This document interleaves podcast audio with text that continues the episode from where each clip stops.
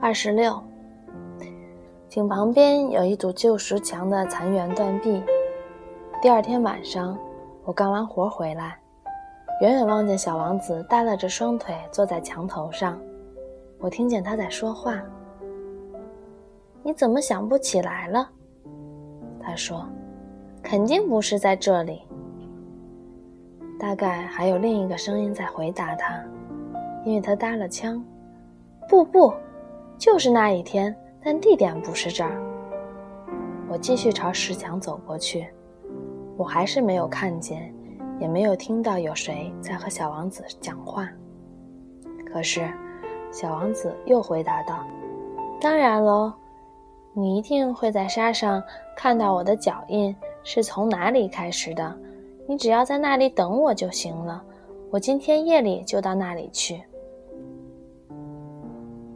我走到离墙二十米的地方了，却仍然没有看到是什么在和小王子讲话。小王子沉默了一会儿，又说：“你的毒液很厉害吗？你保证不会使我长时间感到痛苦吗？”我焦虑地止住了脚步，但我依然不明白是怎么一回事儿。你现在就走吧，我要下去了。”小王子说道。我这时朝墙脚下望去，不由得吓了一跳。就在那里，有一条黄色的毒蛇，它冲着小王子把身子竖了起来。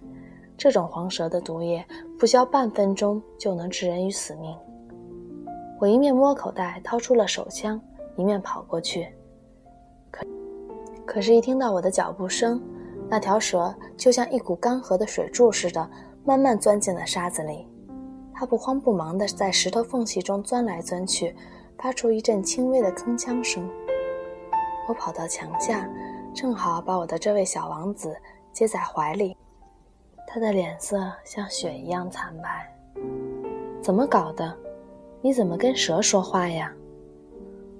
我解开了他从不离身的金黄色围巾，用水湿了湿他的太阳穴，并让他喝了一点水。可是。我现在却什么也不敢再问他了。他严肃地看着我，用双臂搂住我的脖子。我感到，他的心脏犹如受到枪击而濒临死亡的小鸟的心脏一样，在微弱地跳动着。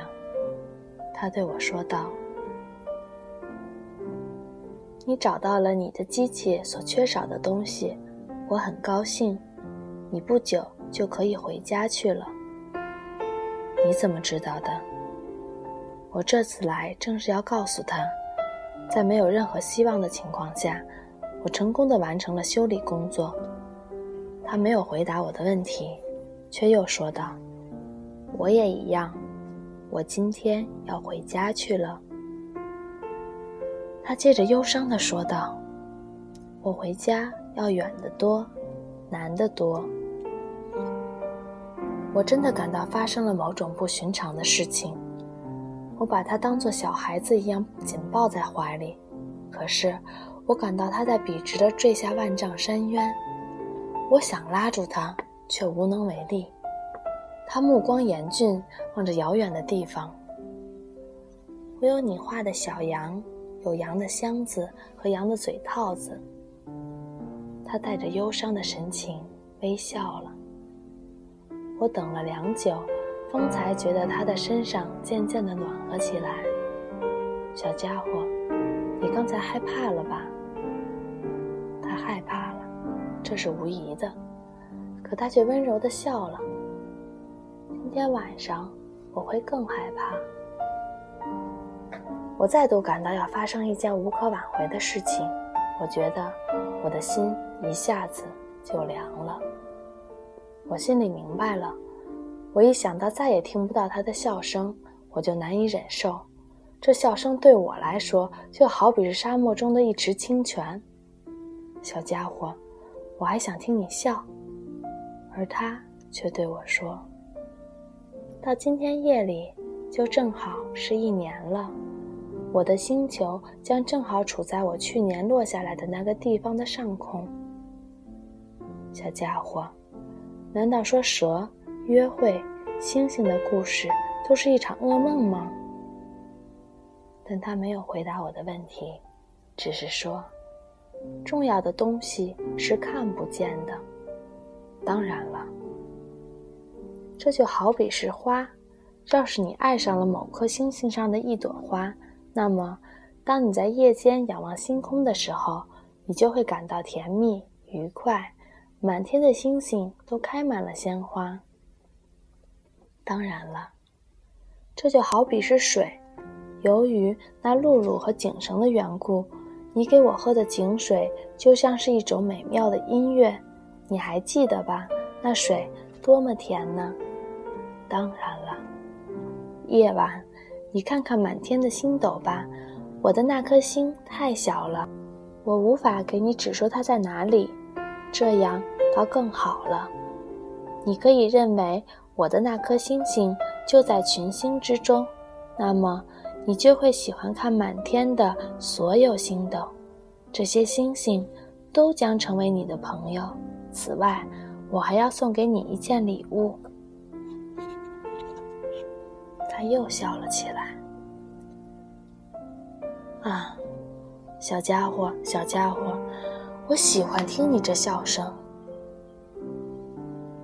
这正是我送给你的礼物，这就好比是水。你这是什么意思？人们眼里的星星并不是一样的。对旅行者来说，星星是向导；对别的人来说，星星只是些小亮点；而对于学者来说，星星就是他们研究的对象。对我遇到的那个商人来说，星星就是金钱。但是这些星星却从不开口分辨。唯独你的星星，将是任何人都不曾有过的。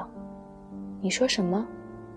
夜晚，当你仰望星空的时候，因为我住在其中的一颗星星上，因为我在那里笑，那么，对你来说，就好像所有的星星都在笑。你看到那些星星，就是些会笑的星星了。这时，他又笑了。那么，当你得到安慰以后，人们总是自我安慰的。你一定会因结识了我而感到高兴。你将永远是我的朋友。你将会禁不住和我一起欢笑。有时，你会不知不觉地打开窗户。那时，你的朋友们看见你望着星空笑，他们定会非常惊讶。那时，你就可以对他们说：“是的。”星星永远使我欢笑，而他们会以为你发疯了，这也许将使你感到难为情。这时，他又笑了起来。这就好像我送给你的不是星星，而是许许多多会笑的小铃铛。他又笑了，过后，他一下子变得严肃起来。今天夜里。你知道吧？你就别来了，我绝不离开你。我的样子会很痛苦，会有点儿像是要死去了，就是这么回事儿。你就别来看这些了，不必。我绝不离开你。可是他犹豫起来。我对你说这些，这也是因为那条蛇。别让毒蛇咬了你，毒蛇很坏，它咬人是为了取乐。我绝不离开你。而这时，似乎什么事情又使他放心了。对了，毒蛇咬第二口的时候就没毒液了。这天夜里，我没有看见他上路，他不声不响的走了。当我终于追上他的时候，他正坚定果断的快步走着。他只是对我说道：“哎呀，你怎么来了？”于是，他拉住了我的手，但他仍然很忧虑。“你不该来，你会难过的。我的样子会像是死去了似的，但这不会是真的。”我默不作声。路途太遥远，你是知道的。我不能带着这身子走，它太重了。我默不作声。我的躯壳就像一块扔掉的老树皮，用不着为它伤心的。我还是默不作声。他有点灰心，却仍强打精神说：“你想，这将是多么美好呀！我也将观赏那满天的星斗，每颗星星都将变成一口水井，水井上都安装着生了锈的辘轳，所有的星星都将倒水给我喝。”我还是默不作声。这将是多么有趣啊！你将有五亿个小铃铛，我将有五亿池清泉。这时，他也默不作声了，因为他在哭。就在这里，让我单独的走一步吧。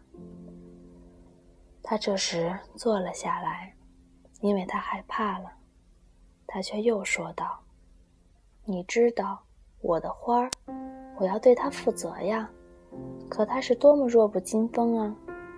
他又是那么天真烂漫。